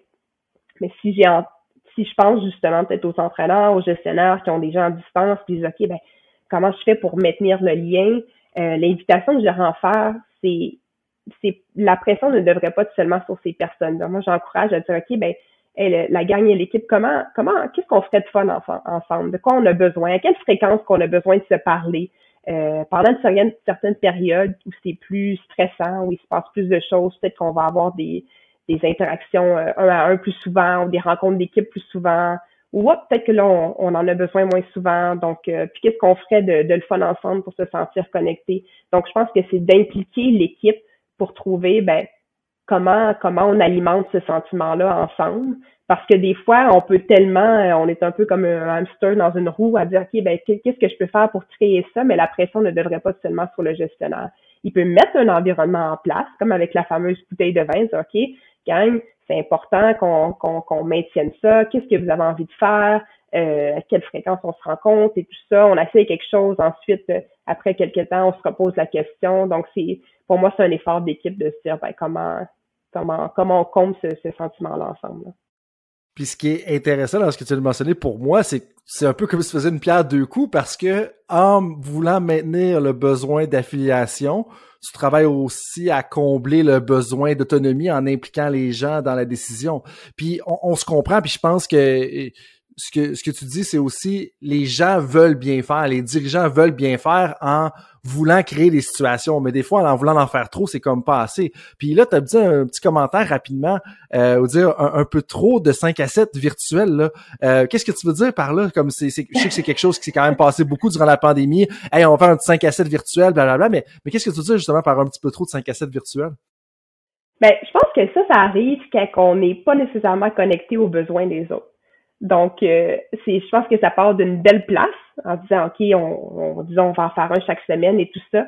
Mais si on prend pas la peine de, de venir revalider, est-ce qu'on a encore besoin de ça? Est-ce que ça nous fait du bien? Euh, est-ce que c'est la bonne formule pour nous? Ben, c'est là que ça peut devenir trop ou inadéquat ou pas plaisant parce que déjà, tu as passé euh, toute la journée sur l'ordinateur. Fait que le 5 à 7 virtuel, euh, tu as juste besoin de te, te déconnecter. Tu ça me ferait, par exemple, ça se peut que moi je dis, ben, moi, là, je prendrais, je mettrais mes écouteurs, on peut se parler au téléphone, je vais aller prendre une marche, puis j'ai juste besoin de déconnecter de l'écran. Fait que je pense que l'importance ici, c'est de valider le besoin. Donc oui, on a tout ce besoin-là de se sentir connecté, mais je mentionnais plutôt qu'on n'a pas tout besoin de la même chose pour le combler. Fait qu'il faut se parler pour le, pour le, pour le connaître, puis ça peut changer avec le temps aussi. C'est vrai pour ce que tu as mentionné. Tu sais, je faisais partie d'une équipe de soutien intégré euh, il, y a, pas si longtemps que ça. Puis la personne, elle voulait bien faire. C'est une personne très bien intentionnée mais elle nous a foutu un social de 4h30 à 6h le soir un mardi. Je vous excuse-moi, j'apprécie la personne, elle, est super gentille, puis je sais qu'il n'y a aucune méchanceté, mais la meilleure affaire que tu peux faire pour mon bien-être, de 4h30 à 6h le soir, c'est de me laisser tranquille pour que je puisse m'occuper de mes deux filles, tu sais, je veux dire, on, est deux personnes moi et ma conjointe, les deux, on a une profession, on fait nos choses, puis je suis sûr que ça parle à plein de monde, puis je suis comme, je comprends, là, mais fous-moi ça à 7h30, ou fous-moi ça tôt le matin, ou sur l'heure du midi, quelque chose. Mais 4h à 6h, 4h30 à 6h, je pense que c'était comme un, manque de, de, de conscience externe jusqu'à un certain point, de pas se rendre compte que si j'ai peut-être quatre personnes sur l'équipe qui ont entre 25 et 35 ans, il y a des bonnes chances qu'ils soient dans une période où est-ce que ça gaule de 4h30 à 6h le soir. Puis je veux dire, je suis sûr que ça gaule chez des personnes qui ont 35 ans et plus, mais, mais c'est un peu ça que tu nous dis là en ce moment. Tout à fait, exact. Ben c'est ça le c'est ça de connecter avec l'humain, c'est dire, OK, ben justement, ces personnes-là ont cet âge-là, wow, t'as des jeunes enfants, cette personne-là, cette période-là de la journée, là, on sait quand on est parent que personne touche à ça. on n'a pas d'énergie pour rien d'autre. Donc, euh, donc voilà.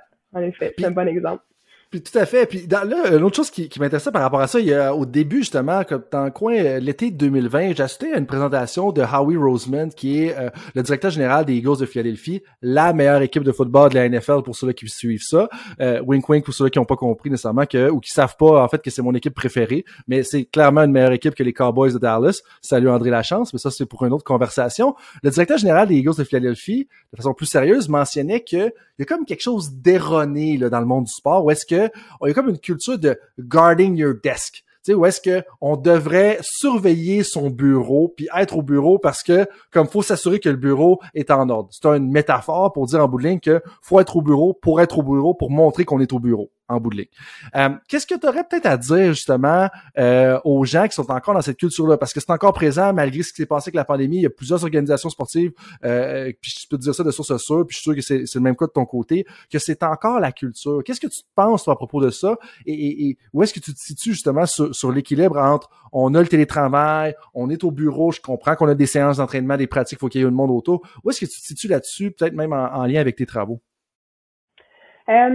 Ben, je, il n'y a pas de, comme dans plein de choses, il n'y a pas de recette parfaite. Je pense que ça dépend beaucoup de la nature, ben, d'abord de la nature de l'emploi. Donc, il y a des, il y a des, des emplois qui demandent plus d'interaction avec les autres. Si je fais un travail qui est très individuel ou euh, ça me demande toute ma concentration, assurément ma productivité va être rehaussée quand je suis tout seul à la maison parce que j'ai pas de distraction et tout ça ça ça veut pas dire, par exemple, que je ne devrais jamais aller au bureau parce que là, il y a d'autres euh, il y a d'autres avantages. Puis souvent, les avantages de, de se rendre au bureau, entre autres, sont plus euh, collectifs. Euh, donc, on est plus productif ensemble quand on se voit plus souvent parce que les problèmes se règlent plus vite. Ce qui pourrait prendre un appel Zoom de 30 minutes en personne, ça peut prendre, on se parle dans le cadre d'une porte, c'est réglé et tout ça. donc, collectivement, euh, pour maintenir une bonne culture, un sentiment d'appartenance, je sens que je fais partie de la gang à la fédération ou encore euh, dans l'organisation et tout ça, c'est important quand même, même si on fait un travail individuel, d'avoir ce, ce contact-là à l'occasion. Euh, mais c'est sûr que plus on est en interaction avec d'autres dans notre travail, ben là, plus une présence en personne peut euh, être justifiée.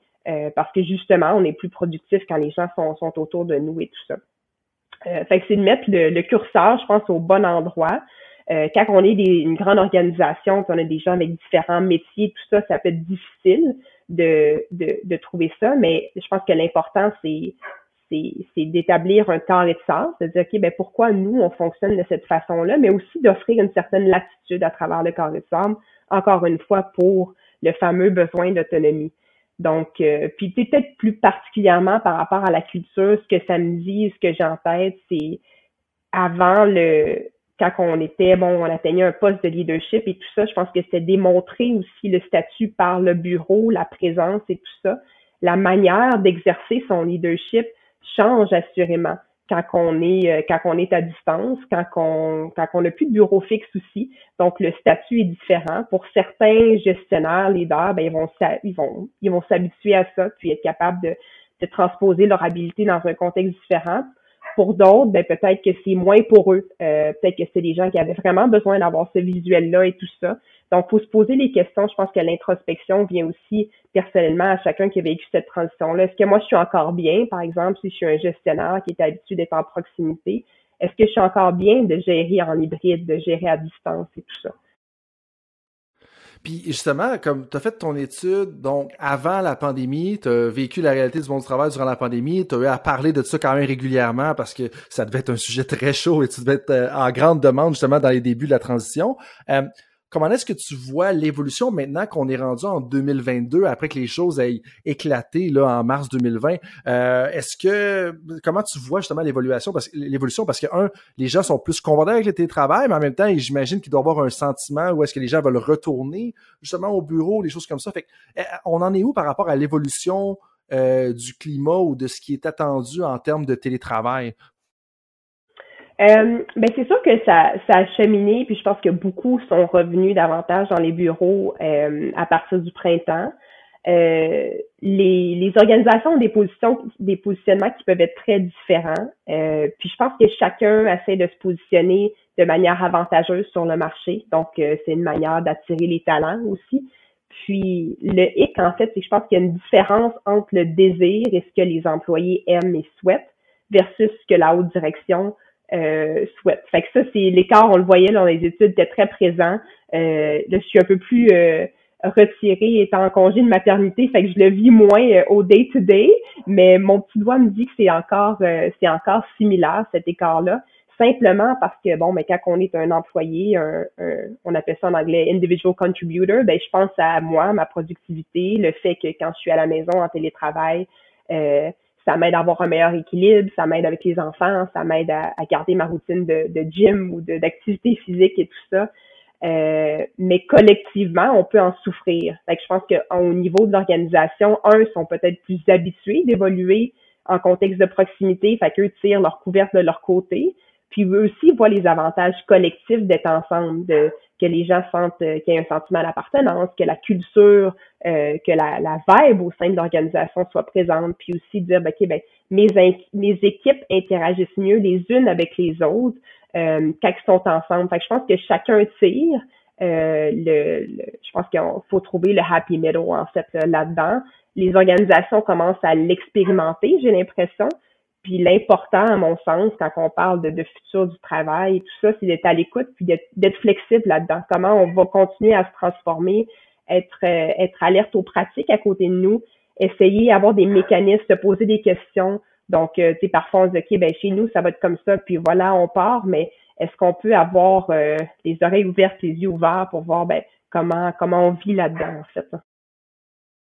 Parlant des pratiques justement euh, exemplaires, si on veut, euh, ça serait quoi peut-être pour récapituler ou pour les, gens qui veulent partir de l'écoute du podcast justement puis dire ok, euh, qu'est-ce que je devrais faire en termes de télétravail? Ça serait quoi peut-être la pratique exemplaire que tu recommanderais justement à des dirigeants ou à des entraîneurs-chefs ou des personnes qui sont en position de leadership justement par rapport à cette réalité-là? Puis une pratique exemplaire pour pourquoi spécifiquement? Ben pour bien euh, gérer la cohésion de leur équipe, pour bien optimiser le sentiment d'appartenance ou l'affiliation, ces choses-là, pour maintenir une équipe solide tout en laissant un peu euh, de l'autonomie ou de la liberté là, à, leurs employés.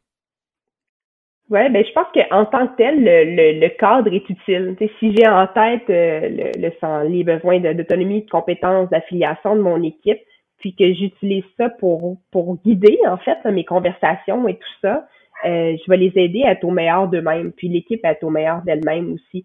je pense que c'est une lancée, une lunette qui, qui, est intéressante, qui est relativement simple aussi pour euh, pour pouvoir naviguer dans ce dans ce contexte-là.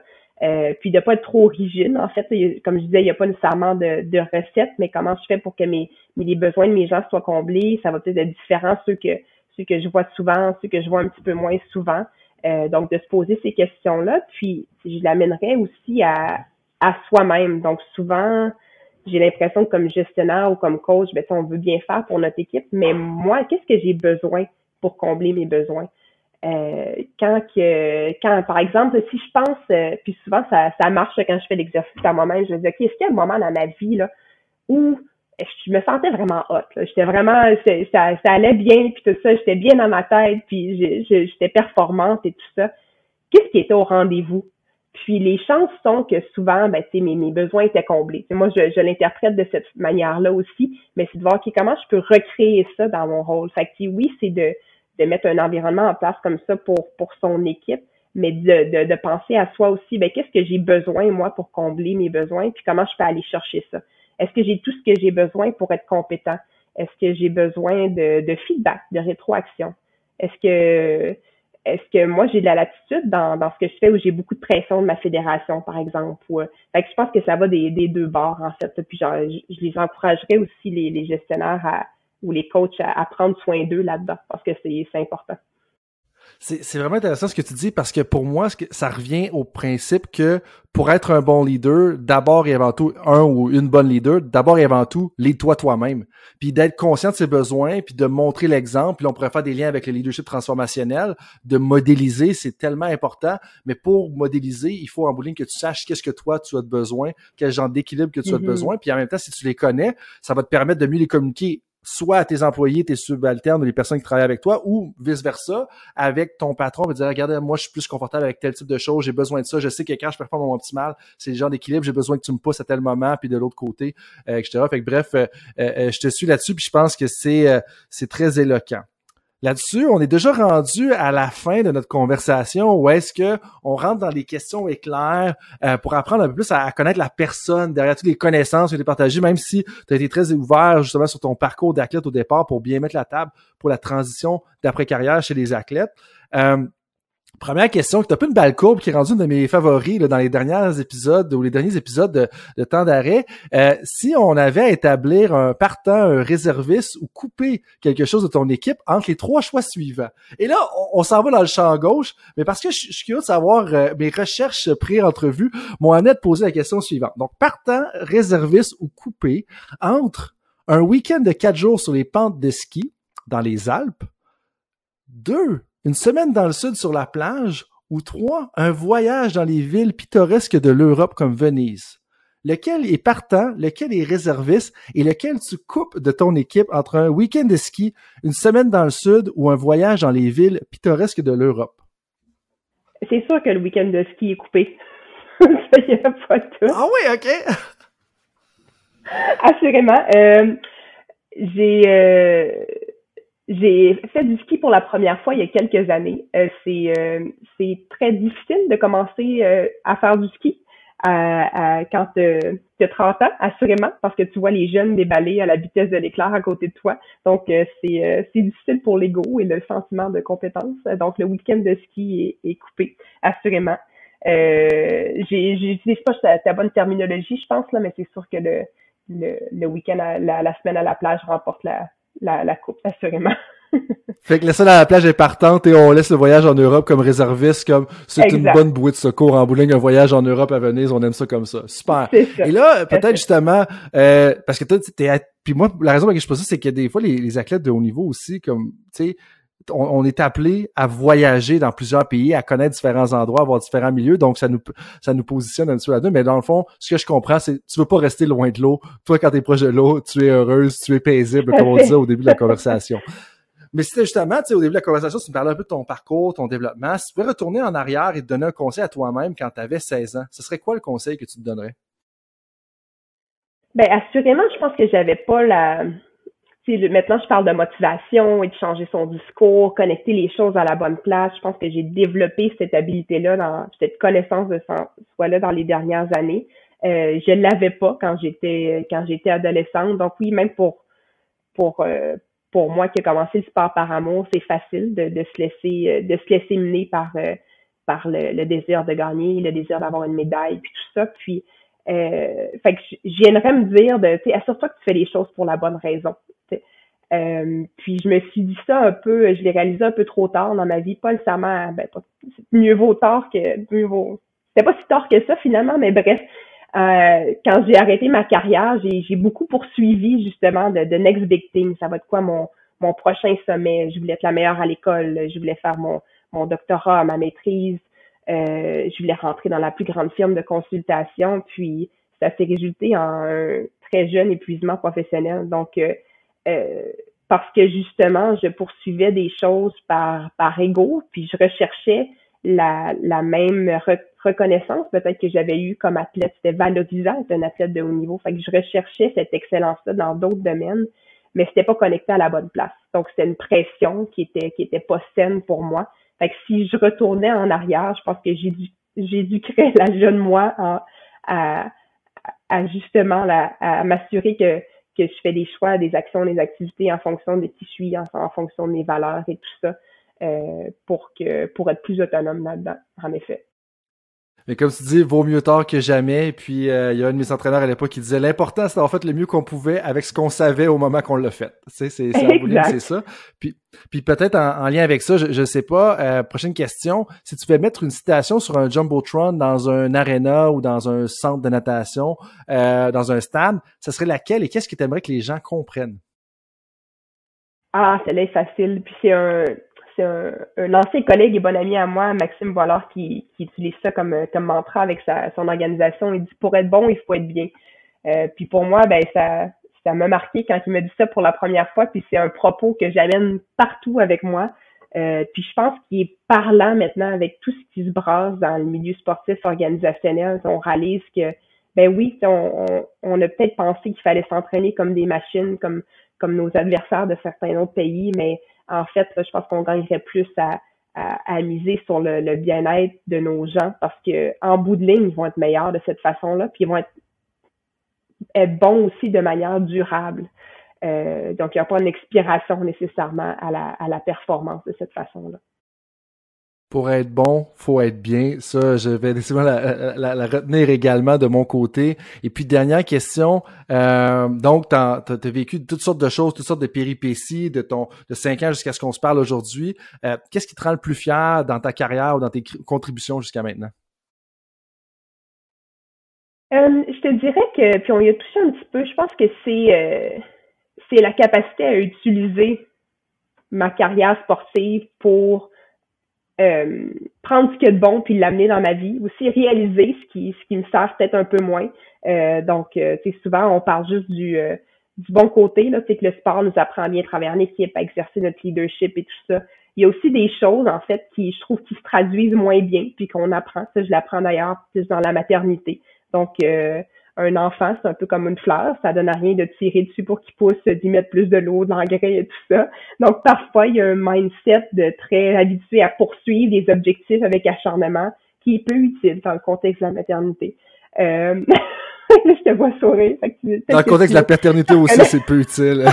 Mais c'est pas coacher n'est pas être parent, ça. On, va s'entendre là-dessus. Non, c'est ça. Fait que tout ça pour dire, je pense que c'est ce qui me rend le plus fier, c'est cette capacité-là justement à, à continuer d'utiliser cette expérience-là pour moi-même, pour voir ben, ce qui me sert, ce qui me sert moins, mais aussi pour faire du bien. Euh, puis pour donner, euh, je me suis d'ailleurs impliquée avec une organisation, le Champion pour la vie, pour des, donner la chance à des jeunes dans des milieux, milieux plus défavorisés de d'être capables de bouger, d'évoluer dans le sport pour qu'eux aussi peuvent avoir ce privilège-là, ce cadeau-là, en fait, d'être capables de bouger puis d'amener ça le reste de leur vie. Ben super. Et puis comme j'ai dit tout à l'heure, euh, Joanie, bravo un pour la carrière, deux pour la transition, trois pour ton travail en après carrière. Euh, je pense que c'est vraiment intéressant. Euh, c'est des réalisations qui sont importantes. On a tous un rôle à jouer. Ça c'est plus l'éditorial de Coach Frank jusqu'à un certain point. Là. Mais on a tous un rôle à jouer dans la transition d'après carrière des athlètes. Euh, je pense que l'athlète a un rôle à jouer, l'entraîneur, l'organisation, puis je pense que ça passe jusqu'à un certain point par la culture du milieu sportif, auquel tu as fait allusion indirectement à, plusieurs reprises, mais en même temps aussi, on peut le voir en tant que leader dans le milieu de travail, il y a plein de liens à faire avec tout ce qui a été mentionné. Euh, merci pour ton temps. Merci pour tes propos, euh, que ce soit pour ta passion comme athlète, ce que tu nous as partagé plus au départ, justement de l'information un peu plus sur l'engagement, des engagements, penser à ça, comment est-ce qu'on peut compléter notre identité, être des bons ou des bonnes coéquipières, et, ensuite de ça, un peu sur ce qu'il faut considérer dans le leadership dans, euh, dans un contexte de télétravail. Là-dessus, Joanie, gros merci. Euh, est-ce qu'il y a quelque chose que tu aimerais partager avec les auditeurs et auditrices avant qu'on se laisse? Et puis, comment est-ce qu'ils ou elles peuvent te rejoindre? Euh, partager, ben en fait, euh, si on faisait un petit peu allusion aux gestionnaires, aux coachs qui ont, c'est, c'est, un art en fait, qui ont de, puis un, un, privilège, puis un art de, de coacher et tout ça. Puis pense que c'est de se donner le droit de s'entraîner aussi. On parlait d'apprentissage en début de rencontre, de, de dire ok, ben comment moi je peux m'entraîner justement à, gérer dans un contexte de, distance ou de euh, de venir travailler sur la cohésion, cohésion d'équipe, comment moi je peux entraîner, développer mon leadership. Fait que de voir aussi, de dire, OK, mais moi aussi, je mérite un espace sécuritaire pour, pour me développer. Donc, euh, ça serait euh, ça serait mon mot de la fin. Puis pour me rejoindre, ça peut être, je peux te mettre mon, courriel, puis également par, par LinkedIn. Parfait. Bon, on va mettre ça dans la description de l'épisode. Merci beaucoup, Joanie. Merci à tout le monde d'avoir été avec nous pour un autre épisode de Temps d'arrêt. Et on se revoit la prochaine fois pour un autre sujet qui touche de loin ou de proche ou de loin à la science du coaching. Salut tout le monde, c'est Coach Frank avec un petit rappel pour vous avant que vous partiez pour vos autres projets de la journée, que ce soit une pratique ou un entraînement. Est-ce que vous voudriez recevoir une petite réflexion de ma part par courriel? Est-ce que vous aimeriez ça vous faire challenger dans votre travail? Si oui, bien, la réflexion du coach est pour vous. C'est quoi ça? Eh bien, c'est un petit courriel textuel qui partage les idées, concepts et débats qui animent mon esprit dans les dernières semaines. C'est très court, 250 à 500 mots. Et donc, si vous voulez recevoir ce genre de courriel qui va susciter de la réflexion, eh bien, visitez le drcoachfrank.com dans la section Contact et inscrivez-vous. Sinon, eh bien, je vous dis à la prochaine et merci d'être avec moi dans l'aventure Temps d'arrêt.